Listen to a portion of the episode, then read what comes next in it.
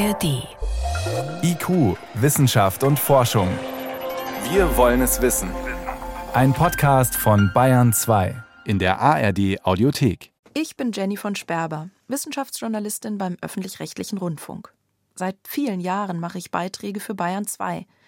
Und da es in meinen Beiträgen oft um den Klimawandel geht, befrage ich auch schon seit vielen Jahren Wissenschaftlerinnen und Wissenschaftler zu ihrer Forschung in Sachen Klimawandel. Die Forschenden bleiben dabei immer sehr sachlich, meistens sogar staubtrocken. Und auch ich als Journalistin berichte dann natürlich immer schön sachlich, klar. Dabei machen mir die Ergebnisse aus der Forschung Angst. Und ich frage mich immer öfter, wie halten das die Forschenden selber aus? Seit Jahrzehnten erforschen sie, wie sich das gesamte Erdsystem verändert, als Folge unserer Treibhausgase in der Atmosphäre. Sie schreiben Bericht um Bericht, um diese gefährliche Entwicklung der Öffentlichkeit und der Politik nahezubringen. Und trotzdem verändert sich viel zu wenig. Klimaforscher vor der Klimakonferenz. Wie viel Hoffnung haben sie wirklich? Eine Sendung von Jenny von Sperber. Die Problematik des Klimawandels kennen wir seit über 40 Jahren. Die grundlegenden Erkenntnisse und auch die Sicherheit, die wir haben, ist weitgehend gleich geblieben. Dennoch handeln wir nicht. Es tut sich einiges, aber die Geschwindigkeit reicht bei weitem nicht aus. Das sagt der Biologe Gregor Hagedorn aus dem Naturkundemuseum Berlin. Ja, man muss natürlich schon besorgt sein. Die Ergebnisse der Berichte zeigen ja sehr deutlich, welche Risiken, welche gravierenden Auswirkungen auf uns zukommen. Im Übrigen in allen Erdteilen inzwischen. Aber wir haben es überall irgendwo mit Hochwasser, Dürren, Stürmen zu tun, mit Hitze, mit Gesundheitsauswirkungen. Das kommt schon auf uns zu. Sagt Matthias Garschagen, Experte für Extremwetterereignisse und Professor für Anthropogeographie an der Universität München. Wir Wissenschaftler kennen so viele Studien und wissen, dass wir hier auf eine katastrophale Zukunft zusteuern. Wir wissen, dass die Zukunft unserer eigenen Kinder unsicher ist. Aditi Mukherjee, Wasserexpertin in Indien, ebenfalls im Weltklimarat. Wie können all diese Forscherinnen und Forscher überhaupt noch gut schlafen? Irgendwann habe ich angefangen, nicht mehr nur über konkrete Forschungsergebnisse zu reden. Ich habe noch andere Fragen gestellt, persönliche Fragen. Ich hatte tatsächlich äh, in der letzten Nacht Probleme. Eingeschlafen bin ich ganz gut, dafür war ich erschöpft genug, aber bin dann relativ zügig nach zwei Stunden wieder aufgewacht, weil einfach so viel äh, noch arbeitet im Kopf, was kommt da auf uns zu. Wenn ich zum Beispiel ins Kino gehe, da laufen manchmal Werbespots für dicke Diesel-SUVs und die Werbung drängt uns immer mehr und mehr zu konsumieren. Und dann habe ich plötzlich das Gefühl, in einer Blase zu leben, denn die Welt da draußen macht einfach weiter, als würde gerade nichts geschehen. Das kann wirklich frustrierend sein. Also die Tatsache, dass man sich mit Dingen auseinandersetzen muss, die, die bedrückend sind, dass man das zu seiner Arbeit macht, die ist psychisch belastend. Das ist ganz klar. Ich wollte wissen, was Klimaexperten dazu bringt, trotzdem nicht den Mut zu verlieren und weiter zu forschen. Insgeheim hatte ich auch gehofft, das würde mich selbst ermutigen. Ich fand es nämlich zunehmend beängstigend, mich auch als Journalistin ständig mit dem Thema auseinanderzusetzen. Verdrängen und ablenken ist dann ja keine Option mehr. In Libyen wird allmählich das Ausmaß des verheerenden Unwetters sichtbar. Mindestens 5200 Menschen sollen dabei ums Leben gekommen sein. In Griechenland sind die schweren Waldbrände im Nordosten offenbar größtenteils unter Kontrolle. Das Unwetter in Deutschland kostet jetzt auch viele Menschen das Leben. Zuerst hat mich interessiert, ob die Mitglieder des Weltklimarates, des IPCC, nicht längst frustriert sind. Die arbeiten schließlich genau an der Schnittstelle Forschung und Politik. Sie sind dafür verantwortlich, den Entscheidungsträgern weltweit zu erklären, wie der aktuelle Stand des Wissens zum Klimawandel ist. Einer von ihnen ist der Humangeograf Matthias Garschagen, ein führender Experte für Extremwetterereignisse. Ja, man könnte teilweise frustrieren, weil man denkt, es müsste ja alles noch schneller gehen. Und in der Tat, wir wüssten eigentlich noch schnelleren Politikwandel, noch tiefgreiferen Politikwandel auch sehen und haben. Auf der gleichen Seite bin ich aber nicht nur pessimistisch. Ich glaube, wir stünden ganz woanders, wenn wir nicht eine sehr klare Klimawissenschaft und auch eine klare Kommunikation dieser Klimawissenschaft äh, hätten, auch durch Dinge wie den Weltklimarat, wo wir es wirklich auf globaler Ebene zusammenführen. Und das macht mich dann schon auch wiederum hoffnungsvoll. Unser Gespräch war im März bei einer wichtigen Weltklimarat-Konferenz in der Schweiz in Interlaken. Dorthin waren 80 internationale Klimaexperten aus der ganzen Welt gekommen, um den vielleicht wichtigsten Teil des Weltklimaberichtes zu Ende zu bringen – den sogenannten Synthesebericht für Entscheidungsträger. Das ist eine Zusammenfassung von allen aktuellen Klimaberichten, die insgesamt viele tausend Seiten umfassen. Das Ganze soll dann auf ein paar Seiten so aufbereitet werden, dass auch Nicht-Experten die Fakten verstehen. Ja, es ist natürlich sehr viel Arbeit, die da reingeht, an Wochenenden auch, äh, nachts und so weiter, weil es ja zusätzlich zu all unseren normalen Jobs kommt. Ähm, ich mache es trotzdem ganz gerne, weil ich schon das Gefühl habe, dass es eine sehr relevante Aufgabe ist. Bezahlt werden die Forscherinnen und Forscher übrigens nicht für ihre Arbeit im Weltklimarat. Ihre Motivation ist eine andere. Wir wollen was erreichen, dass auch das Wissen angewendet wird, dass wir wirklich politikrelevantes Wissen zur Verfügung stellen, dass wir die Welt durch unser Wissen ein Stück weit zum Positiven verändern können. Ja? Und das treibt uns natürlich an. Es ist unglaublich schwierig, sich auf eine kurze Zusammenfassung der Weltklimaberichte zu einigen. Denn es sind nicht nur die 80 Wissenschaftler aus aller Welt, die sich daran tagelang abmühen. Dazu sind auch über 650 politische Vertreter nach Interlaken gekommen. Die müssen den Bericht nämlich Zeile für Zeile absegnen. Alle. Auch Inselstaaten und Ölstaaten und alle haben sie unterschiedliche Interessen im Hinterkopf. Die einen möchten die Gefahren, denen ihre Einwohner ausgesetzt sind, unbedingt im Bericht erwähnt sehen. Die anderen möchten bestimmte Klimawandelfolgen lieber nicht so deutlich dargestellt haben. Am Morgen der ersten großen Versammlung. Ich fange Garschagen noch kurz vor der Eingangstür am Konferenzzentrum ab. Denn Presse ist drin während der Verhandlungen nicht erlaubt. Was ist jetzt besonders wichtig? Was muss in diesem Report wirklich glasklar rüberkommen? Genau, das ist, glaube ich, wirklich jetzt pressiert. Wir haben im Vergleich zum letzten Synthesebericht jetzt acht, neun Jahre verloren, wo die Welt nicht zügig genug vorangekommen ist. Und jetzt pressiert es wirklich. Wir müssen zügig jetzt wirklich die Kehrtwende schaffen im Klimaschutz. Aber es steht nicht nur drin, wie sich das Klima entwickelt hat und wie man es besser schützen kann. Auch, wie wir uns besser anpassen an den Klimawandel. Wir brauchen beides äh, in der Zukunft, weil wir schon viel zu tief im Problem drin sind. Die Temperatur darf nicht weiter ansteigen, nicht über 1,5 Grad. Ansonsten galoppieren uns Risiken so stark weg, dass wir sie eigentlich gar nicht mehr äh, managen können, dass wir uns nicht mehr daran anpassen können, erfolgreich. Gleichzeitig aber gibt es bereits losgelöste oder losgetretene Veränderungen im System. Denken Sie an den Meeresspiegelanstieg, der wird ein Stück weit einfach weitergehen. Und daran müssen wir uns anpassen. Die Zeit, in der darüber diskutiert wurde, ob Klimaschutz oder Klimawandelanpassung die bessere Strategie sei, die ist längst vorbei, erklären mir die Forscher. Beides muss mit aller Kraft vorangetrieben werden, um auch in Zukunft auf der Erde gut leben zu können. Während der Sitzung ist die Aufgabe der Wissenschaftler, auf die Fakten zu achten. Formulierungen und Gewichtungen sind verhandelbar, aber die Fakten müssen stimmen. Aber draußen in der Pause frage ich Garschagen nach seinen Kindern und da verschwindet er dann doch sein sachlicher Ton. Wie unverschämt ist das eigentlich von meiner Generation, vor allem der noch älteren Generation, äh, zu behaupten, jetzt wäre die Aufgabe groß und schwierig. Ähm, und dann aber zu erwarten, dass die Generation meiner Kinder die Aufgabe, die dann noch viel größer ist, ja irgendwie bewältigen können. Also um das mit den Schlagworten zu belegen, wenn wir sagen, die große Transformation ist uns jetzt zu anstrengend oder wir kriegen das nicht hin, wir kriegen die Energiewende nicht hin und die Verkehrswende und so weiter, weil das irgendwie alles wehtut und wir fühlen uns so wohl in dieser Carbon Economy. Warum erwarten wir denn dann von den zukünftigen Generationen, dass das dann leichter wird? Das Problem wird ja noch schwieriger. Das zeigen die Berichte ja sehr, sehr deutlich. Alle Ergebnisse bestätigen, je länger man die Probleme auf die lange Bank schiebt, desto größer und teurer werden sie. Immer schneller, bis sie nicht mehr in den Griff zu kriegen sind. In Interlaken habe ich noch eine Hauptautorin des IPCC-Berichtes getroffen, Aditi Mukherjee aus Indien. Sie ist Expertin für Wasserversorgung und sie hat mir erzählt, dass Forschende aus dem globalen Süden einen anderen Blickwinkel auf die Klimakrise haben.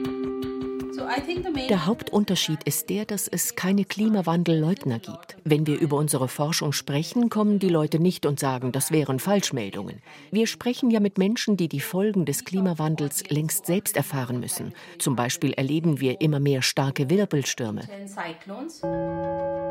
Mit voller Wucht hat der Zyklon Ampan die Ostküste Indiens und Bangladeschs getroffen und Gebiete bis ins Landesinnere hinein verwüstet. Mehr als 80 Menschen sind ersten Behördenangaben zufolge ums Leben gekommen. Das war im Mai 2020. Ich erinnere mich dunkel.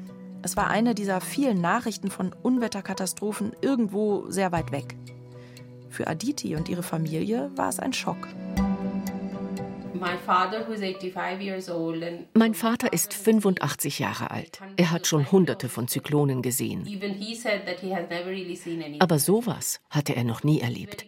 Der Klimawandel ist da und betrifft die Menschen. Trotzdem kam mir die Wissenschaftlerin nicht frustriert vor, als sie mir von ihrer Arbeit erzählt hat. Im Gegenteil, sie hat zuversichtlich geklungen. Ein großer Teil meiner Arbeit ist es, Menschen zu helfen, wie sie ihre natürlichen Ressourcen besser nutzen können, vor allem das Wasser. Wie kann ihre Bewässerung effizienter werden und weniger CO2-intensiv, also weniger Treibhausgase verursachen? Die Art und Weise, wie diese Menschen mit sehr wenig auskommen, die ist tatsächlich inspirierend. Wir sehen, da verändert sich was. Langsam, aber es verändert sich was.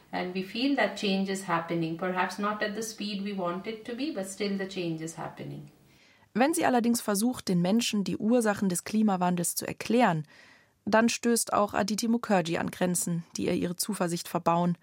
Denn das wollen die meisten Menschen einfach nicht an sich ranlassen. Jede kleine Entscheidung im Alltag kann dafür sorgen, dass man zur Erwärmung des Planeten beiträgt.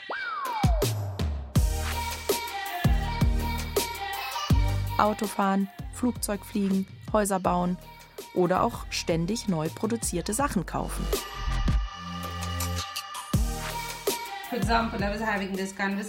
Ich hatte neulich diese Unterhaltung mit meiner Mutter.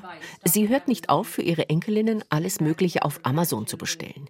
Ich habe versucht, ihr den Zusammenhang zu erklären zwischen ständig unnötigem Zeug kaufen und der Tatsache, dass alles, was produziert wird, neue Treibhausgase verursacht. Das war ein ziemlich aufgeheiztes Gespräch, aber gut. Gespräche mit Müttern können nun mal schwierig sein. Und dann hat mir Aditi Mukherjee doch noch von Frust in ihrem Job erzählt. Ich glaube, mein Frust kommt daher, dass nicht verstanden wird, wie unterschiedlich die Handlungsmöglichkeiten der verschiedenen Länder sind.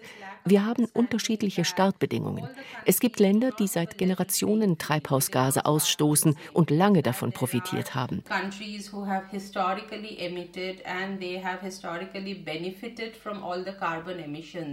Their countries have become richer, their people have had a better lifestyle. So the kind of actions they can take Die können jetzt ganz andere Maßnahmen stemmen als ein Land wie meines. Und dieses mangelnde Verständnis, diese fehlende Empathie, die frustriert mich oft. This lack of this understanding, the lack of this empathy often makes me very frustrated. Also ich denke, wir haben in Deutschland, und das sehen wir ja auch, auch in Verhandlungen wie jetzt hier, eine ganz starke Vorreiterrolle. Ähm, die Welt schaut auf Deutschland und sagt, wenn ihr mit eurer Technologie, auch mit eurer Finanzkraft das nicht hinbekommt, wie sollen wir denn dann das hinbekommen? Der andere Punkt ist natürlich, dass wir historisch betrachtet einen unheimlich großen Beitrag zu diesem Problem geleistet haben. Wenn wir aufaddieren seit der industriellen Revolution, welche Länder ähm, wie stark eigentlich beigetragen haben zu dem Problem, dann sind wir ganz vorne mit dabei. Äh? Und deshalb haben wir sozusagen auch eine historische Verantwortung, damit auch umzugehen. Obwohl Mukherjee dieses fehlende Mitgefühl oft ärgert, macht sie weiter mit ihrer freiwilligen Arbeit im Weltklimarat. Einerseits, weil sie die Zusammenarbeit unter Fachleuten aus der ganzen Welt inspirierend findet, aber vor allem, weil sie ihre Arbeit hier als Chance begreift. I think this is just a fantastic opportunity to es ist ja eine fantastische Chance. Wir tragen hier zusammen, was die Wissenschaft herausgefunden hat, und bringen es Politikern nahe. Die können dann Entscheidungen treffen, die wirklich großen Einfluss darauf haben, wie unser Leben in Zukunft aussehen wird. Das motiviert sehr. Und privat motivieren mich meine Töchter. Ich habe Zwillinge. Sie sind 2015 geboren und werden in einer sehr viel wärmeren Welt leben. Ich glaube, durch unsere Arbeit können wir die Erde für unsere Kinder ein bisschen sicherer machen. I think I feel through the work that we are doing, perhaps we can make the planet a bit more safer for our children.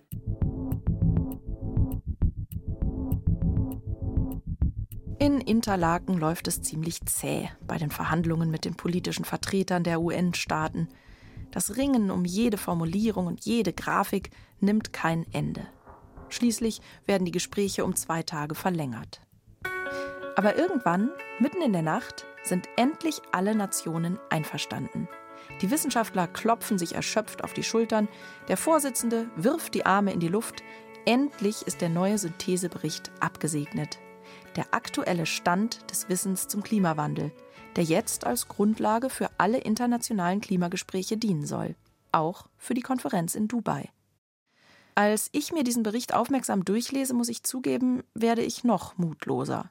Denn die Zahlen und Prognosen, selbst die vorsichtigen, machen deutlich, wenn wir weiterhin so langsam vorwärtskommen mit der großen Transformation zu einer CO2-neutralen Lebensweise, dann sieht es schon für mich gefährlich aus, wenn ich eine Oma bin. Auch hier in Europa, von meinen Kindern ganz zu schweigen.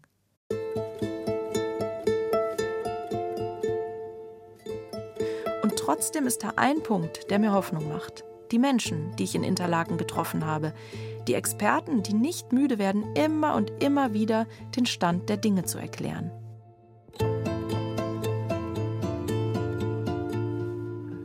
Auch der Biologe Gregor Hagedorn ist so ein Forscher, der nicht aufgeben will. Er ist Biodiversitätsinformatiker am Naturkundemuseum Berlin und er hat beobachtet, dass die Klimakrise genauso wie das große Artensterben in unserer jetzigen Gesellschaft kaum aufgehalten werden kann. Den großen globalen Krisen liegen offenbar ähnliche Probleme zugrunde. Wenn jemand in der Wirtschaft ist, dann kommt es auf die Quartals- und Jahresergebnisse an und Langfristigkeit spielt eigentlich keine Rolle. Ähm, wenn man Politikerin ist, dann muss man wieder gewählt werden. Das Anreizsystem ist nicht, den WählerInnen unangenehme Dinge zu erzählen, sondern das Anreizsystem ist, den WählerInnen vorzugaukeln, es kann alles so bleiben, wie es ist und äh, es wird nur noch schöner und bequemer und reicher und so weiter. Ähm, das Anreizsystem ist nicht auf die Interessen der jungen Generation einzugehen, weil das ist nur ein winziger Bruchteil der WählerInnen. Gregor Hagedorn setzt deshalb Hoffnung in das hier. Demonstrieren.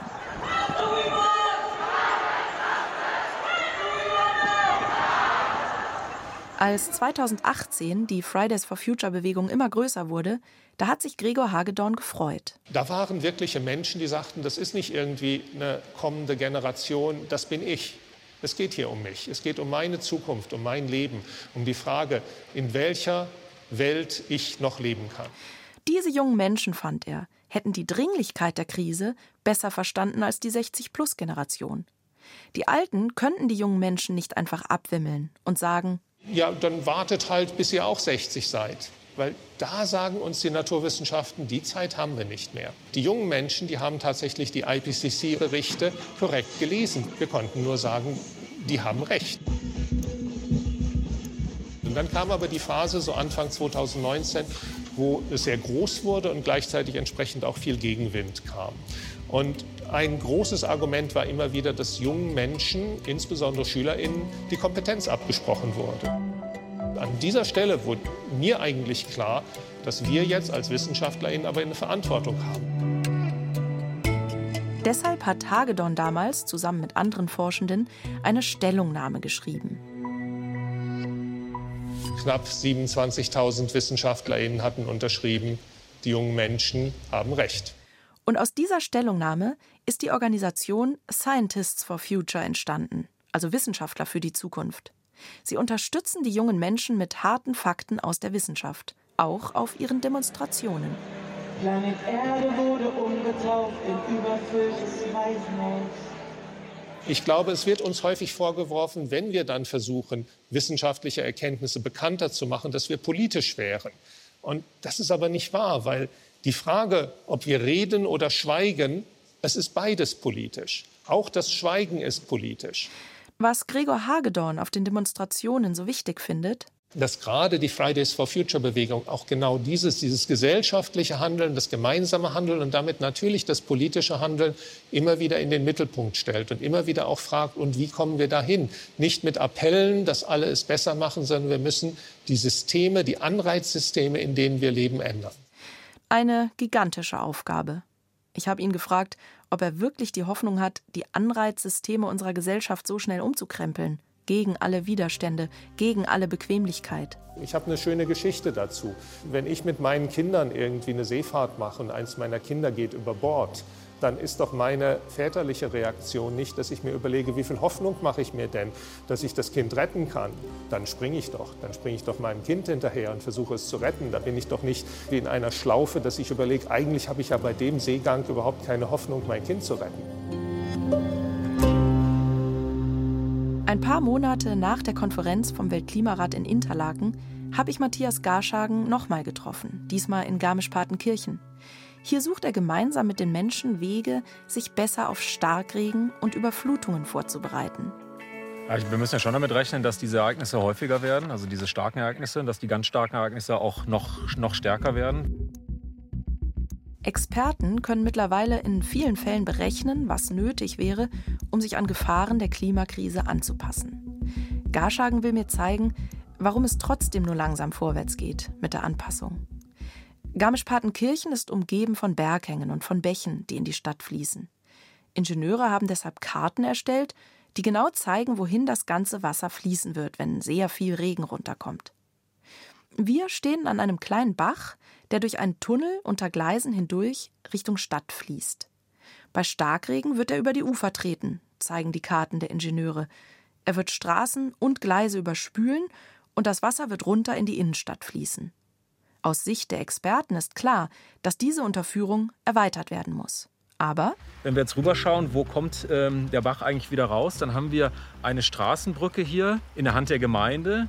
Dahinter einmal eine Bahnstrecke und noch eine Bahnstrecke, die in zwei unterschiedlichen Händen sind, die Zugspitzbahn und die Bundesbahn. Man muss also allein für dieses kleine Planungs- und Bauprojekt hier drei wesentliche Akteure zusammenbringen.